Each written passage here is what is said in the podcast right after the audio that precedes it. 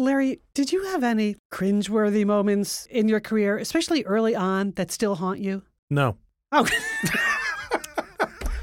You are such a liar. That is just not possible. It's embarrassing to look back. You know, when I stepped into being a supervisor, right, of people that I worked with on my team, I just thought, I just don't want to be all those bad things that we saw and all those bosses we hated, and Right. I want people to like me. So you were you were over a friendly guy. Of course. So it was a complete disaster because people began to know I was going to be the softie. I was going to be the one who said, Hey, how's everybody doing? And I'd be concerned Yeah. about morale and less so about the work. Yeah. Well, on today's show, we're going to talk to a first time boss, but I remember that experience for me. Here's what really throws you off. Number one, you don't know what you don't know. But number two, you are filled with the certainty that you know everything. exactly. number three, while brimming with confidence, you are also plagued with self doubt.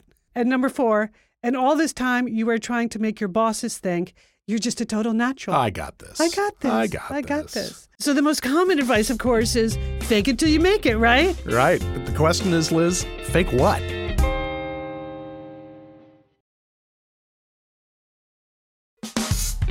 From Wondery, this is I Hate My Boss, workplace drama, comedic relief.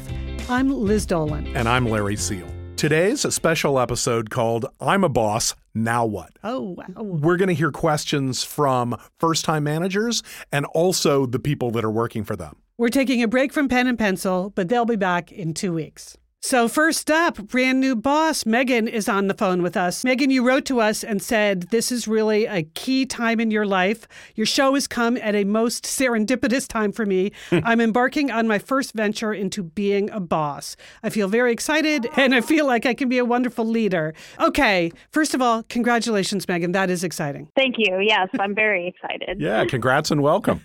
So, describe your situation for us. I'm in nonprofit development and fundraising for about seven years and took time and opportunity to kind of learn a lot about a little bit of everything in the field. And so now I have actually just, I'm two days in to um, being a boss. Oh, wow. Two days. That is so cool. Two days. Yeah. So I just finished up my second day and uh, so far I have survived. Zero to 10, how you doing? you know, I feel like I'm about a six. You know, right. I'm not running for the hills, and I haven't had to fire anybody. So pretty good. Um, honestly, when your show first came out, I was starting my search for a new opportunity, and it just so happened that that winded up being a boss. And I started to think about what I would feel like if I turned on your podcast and realized you were talking about me in one of your horror stories, and and wanted to know how to not have that happen. That's right. You don't want to be a bad boss. Well, you called the right place, Megan. Before we just start spouting off on our top tips for new bosses, what is your number one fear? What is the thing that freaks you out the most right now at the very beginning? What freaks me out the most is the transition from being a peer to everybody in the office to actually being a boss. Yep. And as you always say, setting those boundaries, Mhm. but still being personable and having relationships. Our field is all about relationships. Um, but I fear crossing those boundaries, but also setting too strict of boundaries. Well, you put your finger on exactly the experience I had first time I was a boss. I'm Yeah. sure you too, Larry. This- Liz and I are nodding back and forth Yeah. across the table as you we're realize you're you. not really one of the kids anymore. You have to be their leader, but you know, you want to be a nice person. Larry, how do you coach people who are making this transition? Like how does Megan really need to organize her thinking about this? Sure. So if you're nervous and you're thinking and then double thinking about what you're going to say and how you're going to do stuff, y- frankly, I know that's hard, but you're doing it right. Mm-hmm. You should be thinking about that because you do have to redraw boundaries. You do have to now have conversations that help people not only be clear about the work they're doing, but frankly, you have to give feedback. You have to be able to help them grow and get better. And that's a very different conversation than you probably had as a peer. Mm-hmm. Yes. Yeah, I just remember, I'm just thinking back to this time, the transition from these are the people you hang out with at happy hour. So as a result, sometimes there's an instinct to overcompensate, to kind of be too much of a boss. Uh, go the other way. Go the other way Yeah. and kind of cut people off. I did that once to a friend who like ended up in my department. And then after about six months, she came to me and she said, Do you realize how much harder you're being on me than Oh, everyone wow. else just because I'm your friend? And I did need to be called on it. And that was really hard. And that was a real growth thing for me to realize about myself. Miraculously, she and I are still friends, but that almost came to an end right then. So Yeah. the not overcompensating and withdrawing yourself totally is um, a trap you can fall into. Another trap that new leaders often fall into is they think, well, now I'm in charge, so I'm responsible. My name's on everything. So they over decide, they over choose. And, you know, when we were getting ready for this call, Megan, we were joking about, I don't know, you decide. That's not a bad approach. Hey, what do you think? How would you do it? Do you want to do it?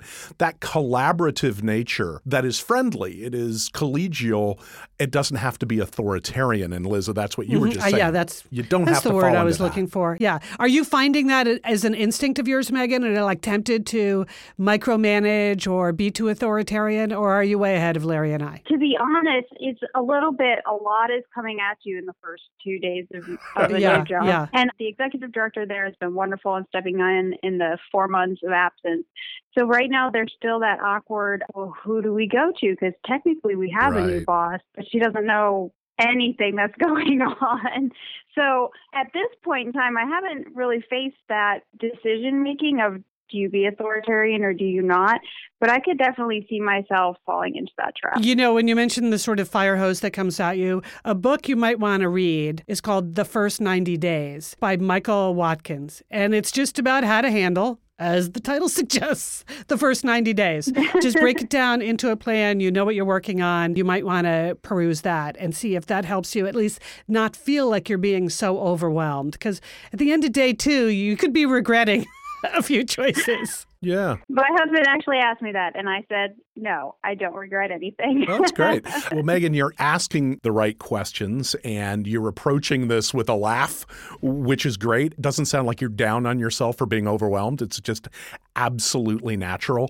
One of the questions that I would suggest you just keep in your mind is you sat in their seat three days ago. So, what would you want from your manager when you run into a situation? That's how you can react. Starting to set those, the stage, if you will, for how you and I are going to interact. People love it. And by the way, you don't have to have that, all the answers. Set out a couple of things you'd like to do and then ask them what they'd like. You'll probably find a great middle ground. yeah, Right, I like right. that. I think one of the big mistakes all new managers make is feeling like you always have to be the smartest person in the room. Do not do that.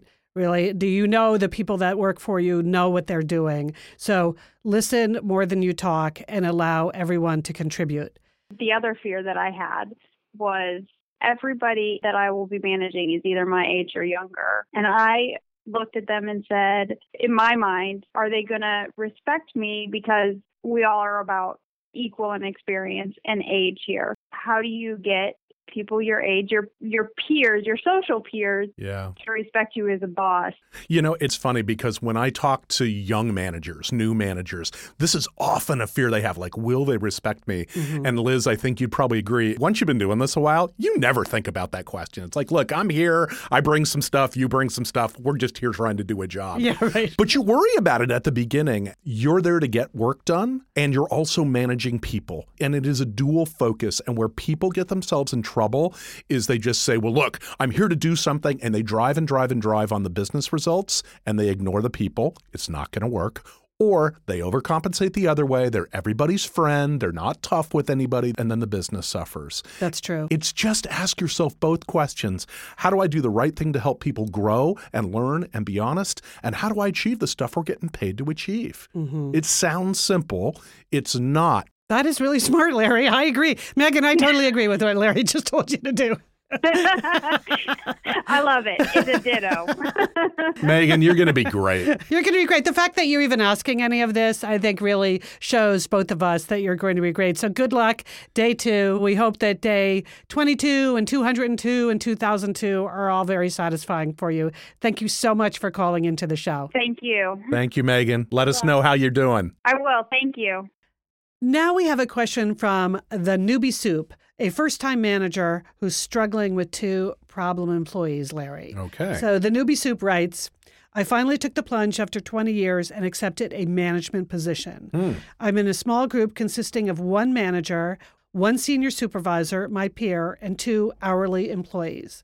The two hourly employees, Jack and Jill, have been in this group for 20 years. I wonder if they're really named Jack and Jill. That would be great. uh, my manager and the other supervisor have been with this group for five and seven years, respectively. I've been in the group for almost a year. Jack and Jill are very good at their jobs and will always help me out when I have questions. What concerns me is the way they abuse breaks and lunch times. They're allotted two 15 minute breaks and 30 minutes for lunch, but it's not uncommon to combine them into an hour for lunch. Jill abuses this time the most. She comes into work, and the first thing she will do will go to the cafeteria for coffee and a snack. As people come into work, she likes to greet them and discuss various things. At noon, she joins a friend to go out walking for an hour. When she comes back, she'll go to the cafeteria, pick up some food, and come back to her desk to eat it while she works. Jack is good about his lunchtime, but he also stops and talks at great length throughout the day about all kinds of things. I've brought this behavior up with my peer and my manager a few times. They acknowledge they see the same behavior and will shake their heads as if somehow this behavior is beyond their control. I am very frustrated. As a previous hourly, that behavior typically was nipped in the bud by a supervisor saying, Hey, you're abusing your time. Please Right. watch your time management. I feel that if I bring this up again, it will be to my own detriment. How can I thoughtfully manage up and across? Thanks for the help, the Newbie Sup. Hmm. So here's where you have to fight your instincts, newbie. You're dealing with employees who have not been managed well for a really long time, right? Jack and Jill, they're in the groove, right? You say they're good at the things you need them to do, but they're abusing their time. I know you want to address this because you're an enthusiastic Newbie Sup, but if nobody else cares, you really need to ask yourself if this is a battle you want to fight. I would love to tell you to take it on, really, but it could just make you look trivial. Is this one of the first things you want to pick to take on? Right. Being relatively new at a job. And it hurts me to say this because, of course, you should be able to just go nip it in the bud. And you're particularly sensitive to the exploitation because you used to be an hourly Yep. employee and you know that hourlies would never get away with this kind of nonsense. Yeah. These sorts of things are very much about context. When you're in an hourly circumstance, the way you work, the way you take your breaks matters a lot more than if you're in a white collar kind of a position, certainly. Here's the thing Newbie brought this up to his peer and his boss. He brought it up to the two wrong people. Go mm-hmm. have the conversation with Jack and Jill. Mm-hmm. It doesn't have to be a confrontational thing. It can it can be, look, I've been in this kind of a role. Here's the kind of impact that can have. I love the fact that you're friendly. I love the fact that you're helpful. This is problematic. Mm-hmm. That doesn't have to be a big problem. Having said that, if previous management has never taken this on and let this go on and on and on, I actually agree with you. You could look at that and go, you know what? This is a battle I'm not fighting. This is a total low reward situation, newbie. The question you should ask yourself is should this be a priority for you? Would you even put this on the top three things that will make your department function better and will make you more successful? And if the answer is yes, it would. If you Yeah. really think like getting Jack and Jill on board is, you know, on your top three, do it. But if it's not on your top three, oh, I hate to say let it slide, Yeah. but focus on the things that are more important. Well, Liz, what tells you it's probably not on the top three is he says it's frustrating. Mm-hmm. It bugs him, but he doesn't say, and it causes this and this and this. If it caused this and this and this, I'll bet it would be on his top 3 Newbie, I'm going to have to quote my mother here. Oh, boy. Elizabeth, sometimes you just need to rise above your principles.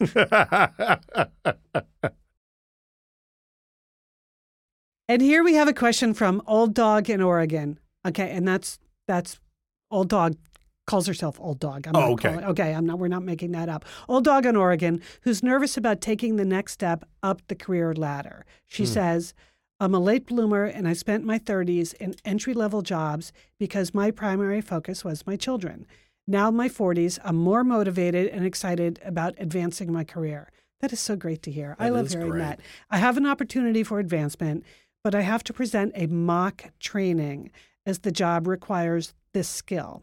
The problem is that I have a nasty case of stage fright. Yeah. Is this something I can overcome? Should I even try? Can an old dog learn new tricks? I love your show. Thank you. Old dog in Oregon.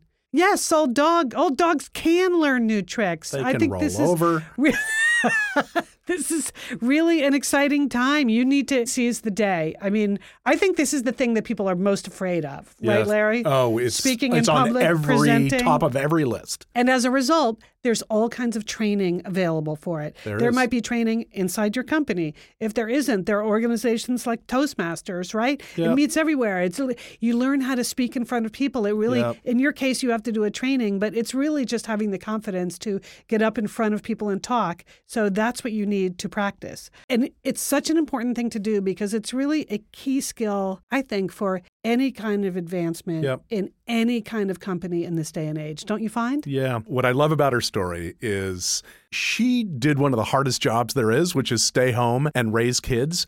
Mock training in comparison to that, please. Should be a piece of cake. This is going to be a piece of cake, but it doesn't feel that way. No, it's terrifying. Right? It's terrifying. I used to get flop sweat so bad, Liz. Every time I had to get up and do a training, I had to remember to wear a white shirt so that the sweat stains that went down to my belt didn't show. It was horrible. Yeah. And it's it's confidence, right? It's confidence that you know what you're going to say and that you feel like I'm going to bring something of mm-hmm. value here. Mm-hmm. And Toastmasters and the rest of them, they're about building your confidence in yourself by practicing. Mm-hmm. There is no doubt you can learn this. People learn it all the time.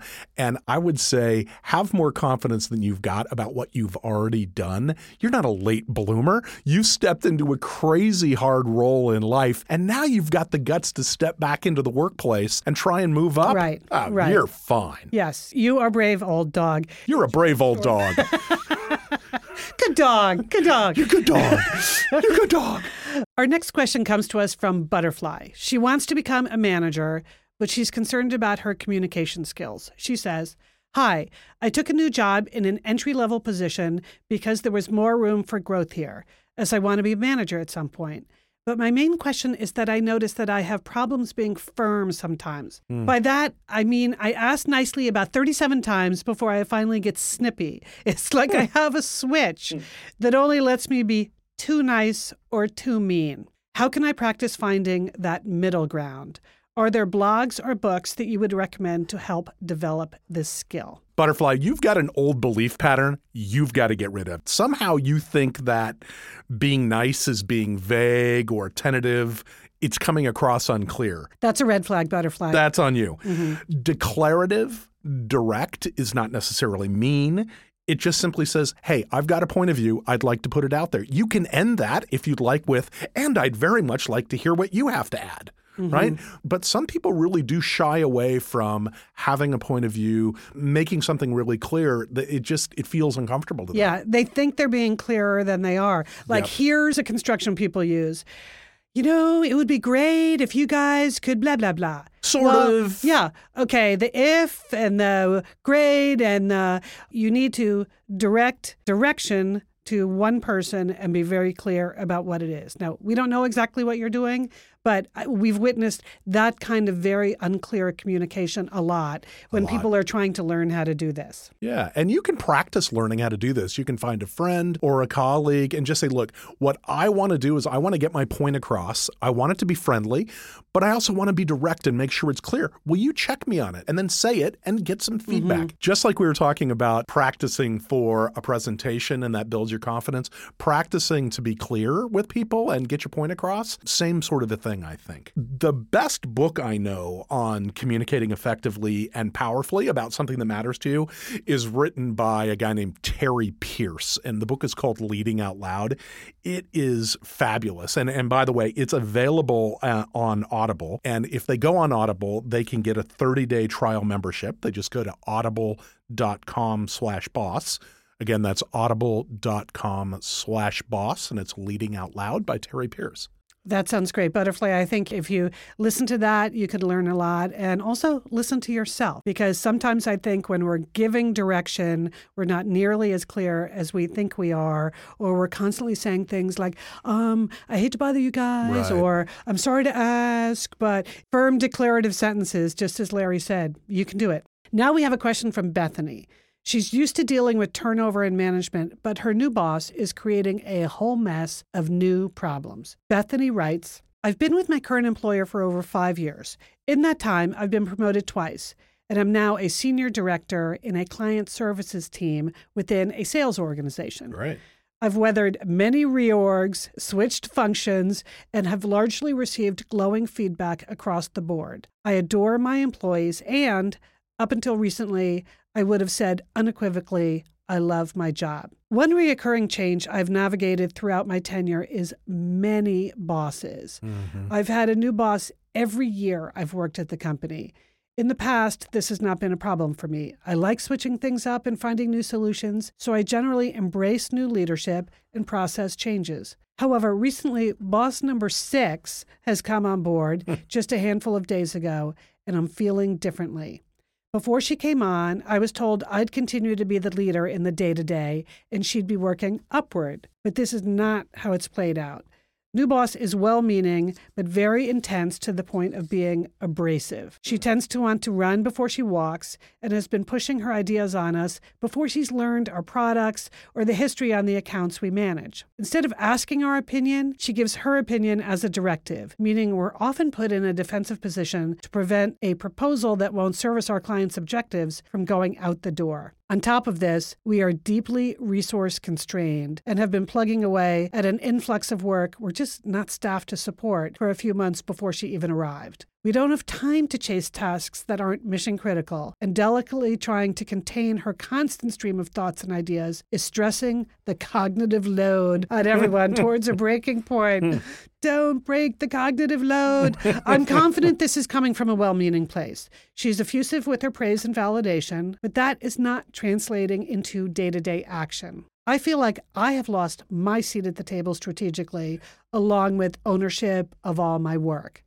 My employees are feeling the same, and leaders in other departments are echoing our experience. How do I address this? Is there an effective way to discuss this with my boss without creating more problems? We are very close in level and experience, and I'm struggling to navigate the balance of being nearly peers but also subordinate without unleashing more difficulty for myself or making her feel threatened.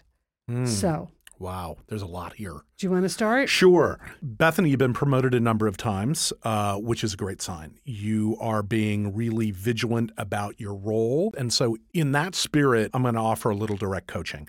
Um, your words and descriptions here about this boss sound resentful, hurt, and a bit defensive to my ear. Mhm. Here, here's where I hear that. Um, I was told I was going to be the leader day to day.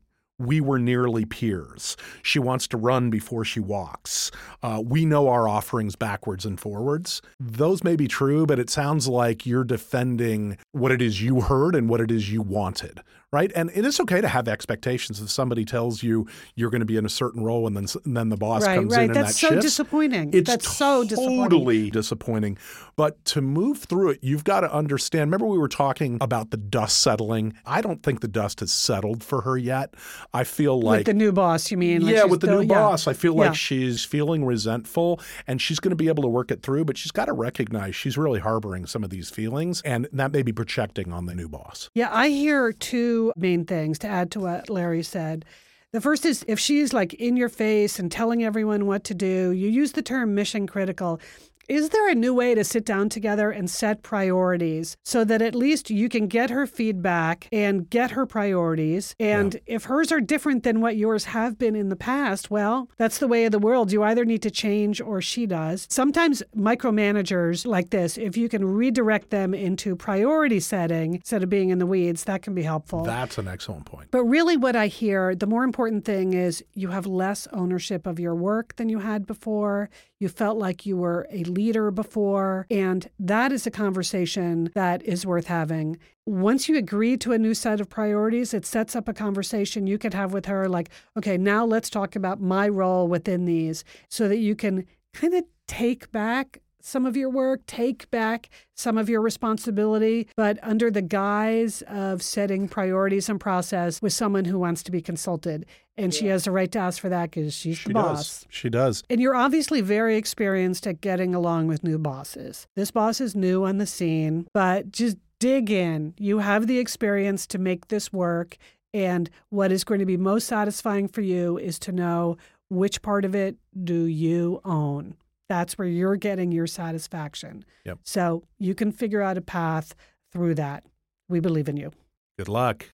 Our next question comes to us from Serial Job Hopper. They're worried that they've dabbled in too many industries instead of hunkering down and becoming a manager in a particular field. So Job Hopper writes, I started my career seven years ago and have since been in five different positions at different companies, and they're all in completely unrelated industries. In the first years I was working, I just didn't know how to make the right decisions when it came to my career.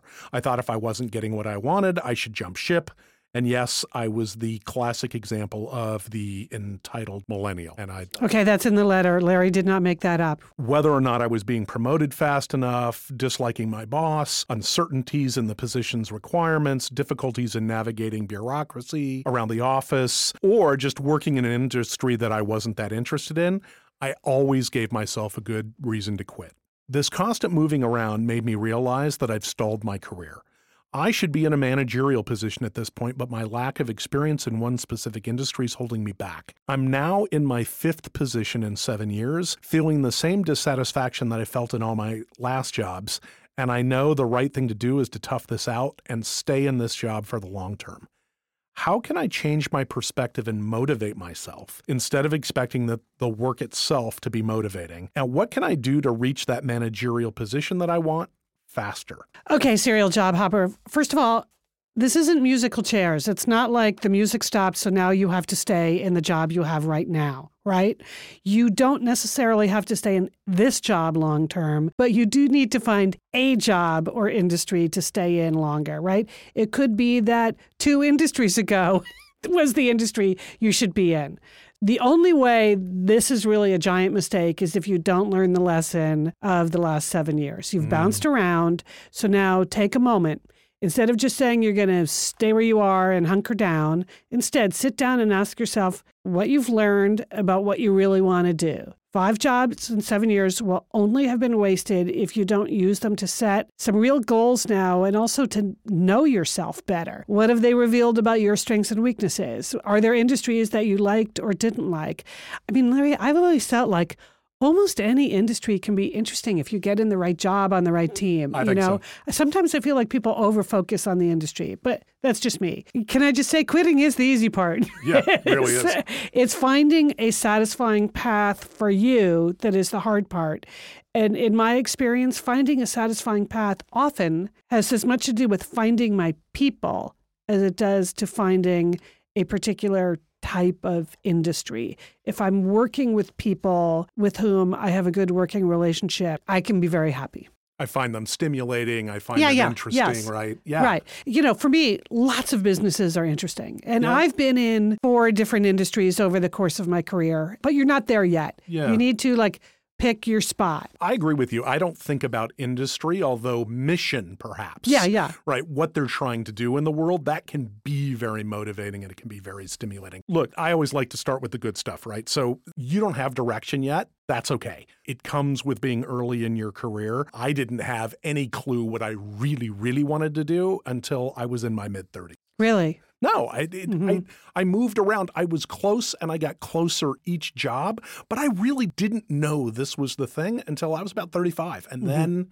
I knew it was working with people in the workplace. And you've realized you were copping out. I gave myself a good reason to quit. It's powerful wording and There are always ample reasons. Yep, and it's and, and that is easy. And what you weren't doing and what you described is you weren't going towards what you wanted to do. You weren't chasing this is what I want to learn next. This is what I want to experience next. You were moving away from I don't like this boss. I don't like the bureaucracy. Mm-hmm. This isn't interesting to me. That's a very common thing that people do early in their career. It's kind of like the analogy that I always think of is if you talk to a single friend and you say, Hey, you know, if you think about your ideal partner, what do you want? And they start out with, Well, I know I don't want this, and I know I don't want that, and I know I don't want this. I'm Are you talking about me, Larry? I am well, I'm single.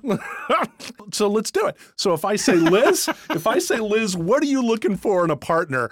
What what's the first thing that comes out of your mouth? Oh, no, it's so obvious. A curious mind and a great sense of humor. Aha, you're talking about what you want, Mm-hmm. not what you don't want. Okay. A lot of people start with, well, I can tell you what I don't want. I don't want somebody who does this. I don't want, they are not ready to get a partner. Okay. When you talk about the thing that you want to move towards, I want this in a partner. I want this in a job. I want to learn this. You're going to have a great chance, and it's Mhm. probably the right movement. Okay. The other thing that I would challenge that they said is I'm not moving ahead because I don't have experience in one industry that's specifically holding me back. To me, it's completely different. They're showing a pattern of choices that scream, I don't know what I want to do, and I'm pretty quick to jump the ship when I don't like things. It makes Mhm. them look unfocused, which frankly they were. Great news. It sounds like they're ready to move past that. So it's okay. Learn from it. Heck, you can even own it out loud, but you've got to think about those questions of what do I want to do? What do my people look like? I always use the word at the heart of it. What are you curious about? What do you want to learn more about? What do you want to spend your time around? That can lead you to work that you never thought you'd want to do. And then you start doing it and you're like, oh, yeah, this is it. Good luck. You know, I feel like this is really the perfect moment. Do not be too hard on yourself that it's been, you know, seven years. It's okay. Look at Larry and I. We turned out fine.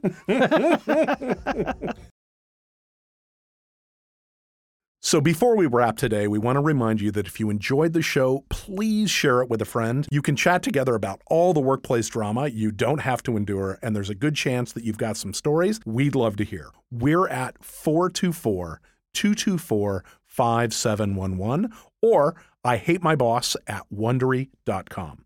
The best stories will get rewarded with the much coveted I hate my boss stress ball. Yay. We know people love them. Okay, our last question comes to us from Dana, whose first time boss was so bad that she's moving on to another opportunity and wants to avoid a similar situation. She says, my current boss is new to managing. He's a micromanager and won't let us turn anything in without meeting a bunch of times and changing everything to match his style and voice. Ugh. Ooh. After one woman left the department recently, he showed up in her cube and tried to micromanage her work for her new department. Her new boss was not pleased. He's been a manager in the department for a year now and still hasn't learned our roles, but tries to force changes and projects anyway, despite us telling him how counterproductive a lot of these things are. He's useless when it comes to questions because he's never learned our systems. But he's so darn nice. oh, I hate that. He comes across as really thinking he's doing what's best. We've each tried to kind of nudge him into the direction of better managing, but he gets upset. When asked for feedback before reviews, we were brutally honest but professional, and his response was to sit one girl down and give her a list of reasons why he will never change his Oh, managing gee. style, why he is right and we are wrong. So I've submitted applications to other jobs. Knowing from this experience, you can be a really nice person but a horrible boss, I want to get to know the management style of whoever I'm going to be under. Wise. So, how do I go into interviews and ask, Are you going to be awful? without, without actually asking that.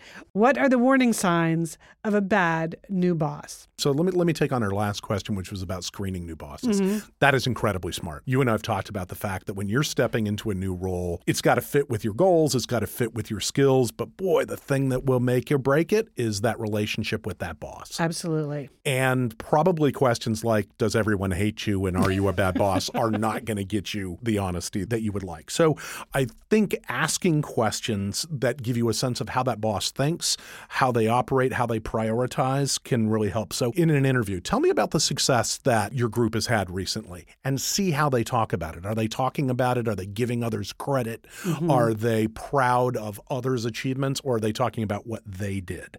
Another question might be tell me what makes for a successful employee here and listen. You know, if they hear like, do everything I say, submit to my will, probably not a good sign. Mm-hmm. Another question I like for a lot of things is what are you proudest of in your role over the last year? And listen to what they talk about. Again, if they're focused on others' accomplishments, growing people, giving feedback, and helping them become more successful or watching the team do something, probably a pretty good sign. Mm-hmm. When you're interviewing a potential new boss, they're never going to come out and say, Look, I'm horrible to work for. And if they do, take that as grand warning. a lot of times, when you maybe not in that first interview, but you get a second interview and you get a chance to be with peers, you should absolutely just ask them directly what's it like working for this person but don't listen to their words so much. Watch their body language. Ah. That's going to give you a clue of are the words that are going to come out of my mouth now really true or am I just, you know, am I just pasting on a on a happy face? Okay, Dana, I want to go back and challenge something you said in your letter. And in our version, it's in bold. But he's so darn nice. Okay, I kind of get what you're driving at. But then you go on to tell us that he doesn't take feedback. He's told people he'll never change his management style. You know what? In a work environment, that's not nice. That's not nice. You know, so maybe he's friendly, but that's not what you need a boss to be. Micromanagement is such a soul sucking kind of thing to Yeah, be awful. in an environment where your boss doesn't really believe in you. So I'm sorry, Dana, he's not nice. Can I can I Yeah. just say that? Uh, but I have a nice parting gift for him because when you do get an excellent new job, which you're going to get for a great new boss, because Larry just taught you how to do that, a book that I've read, we've talked about it on I Hate My Boss before. I would recommend Daniel Pink's book, Drive. It's great. And you should read it too. It's really about what motivates people. And Daniel Pink breaks it down into three main things in any job. And those three things are mastery, autonomy, and purpose. So, what you're trying to leave is an environment where your boss is certainly not giving you mastery, certainly not giving you autonomy. And as a result, you have no purpose. So I say you wrap this up with a big, beautiful bow. And on your last day of work, you give this to your boss just as a way of sort of encouraging. Maybe your colleagues can't convince him to manage any differently, but maybe this will open his mind a little bit. So we've heard a lot about new bosses today, Larry. Yes, we have. And according to everyone, new bosses are insecure, clueless, and fearful. And I would say yes, yes, and yes. I mean, based on the experience we both had when we were new bosses. Yep. Yeah, yeah, you're insecure. You know, you have that fire hose feeling. You're clueless. You don't know the systems, and you're fearful because you think you're a fraud, and you think everyone else is going to figure out you're a fraud. So, Yeah. yes, yes, and yes. Well, especially if you're coming from the group, we heard a bit about Yeah. that, right? Like you're you were a peer and now you're stepping in to be a boss, and you could look at that very ungenerously and say, "Oh, well, they just think they're better and they earned this." Yeah. they're probably scared to death, thinking, "Oh my God, nobody respects me." and I've just lost all my friends. Exactly. Look, Mm-hmm. they're new. They're struggling to cut them some slack. They're going to make mistakes. Have a little patience. So if you're the new boss and you're all freaked out and you just want to boss people around because they told you you're the boss, I, I think our key advice here is just take a breath. You don't have to know everything. You don't have to be everywhere. You don't have to do everything. When in doubt, ask great questions and listen to the answers. Absolutely. That would be my parting advice. Absolutely. Just engage people. Hey, what do you think the priorities are here? How do you think we ought to solve this? How else could we do that? What and then ultimately, you need to decide, That's right? You get to decide, but That- you don't have to think it all up yourself. That's it. Asking questions doesn't defer the authority. It just brings people in. It's a great default. Mm-hmm. And at the end of the day, fake it till you make it. But now we know what you're faking. You're faking knowledge, Confidence, leadership. having a clue. All right, people, I've said it before and I'll say it again. We want to hear more of your crazy work stories. So please send them to us, voicemail or email. We are at 424 224 5711 or I hate my boss at wondery.com. We'll be featuring them in our favorite segment, You Can't Make This Up.